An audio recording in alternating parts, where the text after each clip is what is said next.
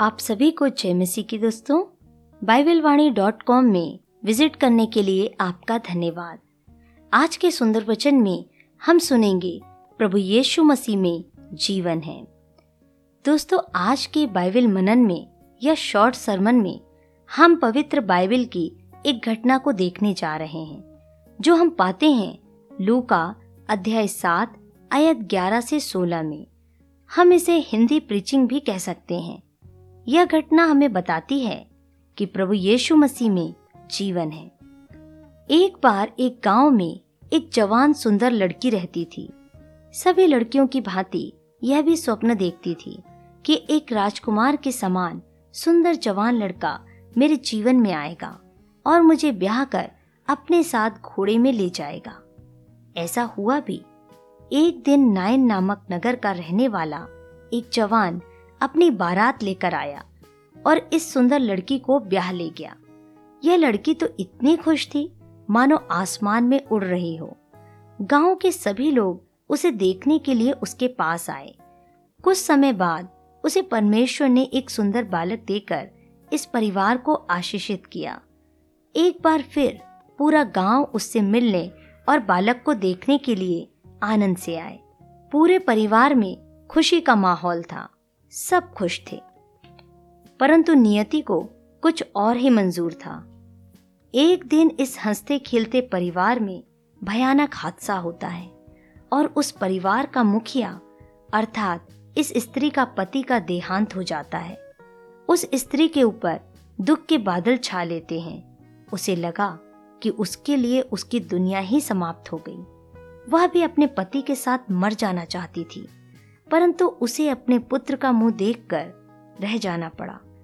गाँव के सभी उसे सांत्वना देने उसके पास आए और कहते हैं, शायद ऊपर वाले को यही मंजूर था। हिम्मत रख, अब तुझे इस बच्चे के लिए जीना है। यही तेरे बुढ़ापे की लाठी बनेगा। स्त्री अपने आप को संभालती है और इस छोटे बच्चे का मुँह को देखकर जीना सीख लेती है। कुछ समय बाद बच्चा जब बढ़ने लगता है सभी कहते हैं यह तो अपने बाप के समान दिखता है यह सुनकर माता का मन खुश हो जाता है, और वह धीरे धीरे अपना दुख भूलने लगती है। जब यह लड़का जवान हुआ, बिल्कुल अपने पिता के समान दिखने लगा, माता का लाडला पूरे गाँव की शान, सभी लोग उसे बहुत चाहते थे। जवान बेटा भी गाँव में सभी का आदर करता, बड़े बूढ़ों का सम्मान करता, लेकिन एक दिन इस घर में फिर दुख के काले बादल आते हैं और कोई दौड़ते हुए आता है और उस माँ को एक खबर सुनाता है कि उसका जवान बेटा चल बसा। अब वो जीवित ना रहा। सुनते ही माँ के तो मानो पैरों के नीचे से ज़मीन ही खिसक गई। यह सदमा सहन से बाहर था। खबर मिलते ही गाँव के सभी लोग उस घर में आए। सभी दुख के मारे शांत खड़े थे। माँ फूट फूट कर रो रही थी। उसने जवानी में अपने पति को खो दिया और अब उसके बुढ़ापे की लाठी भी ना रही। गाँव में किसी के पास इतनी हिम्मत ना थी कि उस दुखियारी को कुछ कहकर सांत्वना दे सके।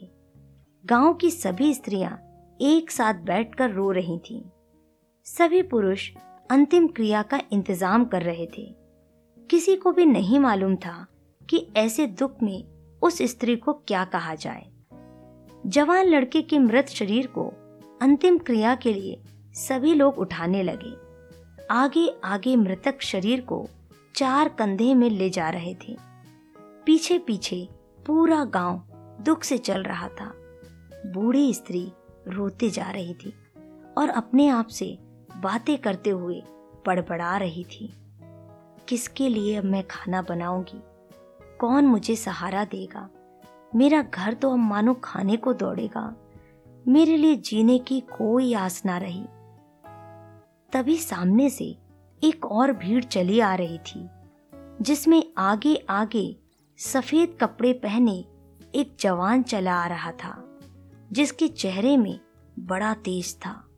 उसके पीछे लोग धन्यवाद और होशन्ना के गीत गाते चले आ रहे थे। तभी प्रभु यीशु मसीह इस स्त्री को देखकर रुकते हैं और उस तरस से भरकर उससे कहते हैं, मत रो।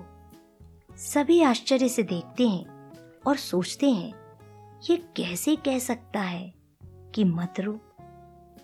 क्योंकि अब उस स्त्री के लिए कोई भी भली अच्छी बात, कोई आशा ना बची थी।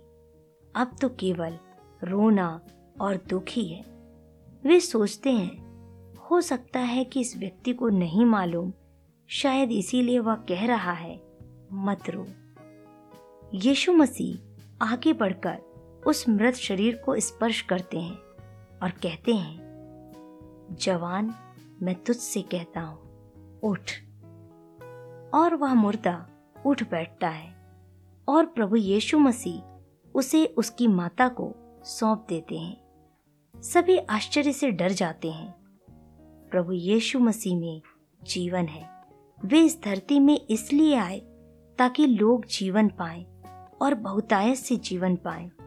केवल वे ही आशा रहित जीवन में आशा दे सकते हैं। पवित्र शास्त्र कहता है, जो भी उस पर विश्वास करते हैं, वे लज्जित नहीं होते। जीवन देने वाले यीशु पर विश्वास करें, उसके पास आए। वो आज भी लोगों को जीवन दे रहा है। इस संदेश को सुनने के लिए आप सभी का बहुत बहुत धन्यवाद। प्रभु आप सबको बहुत आशीष दे। आप सभी को जय मसीह की।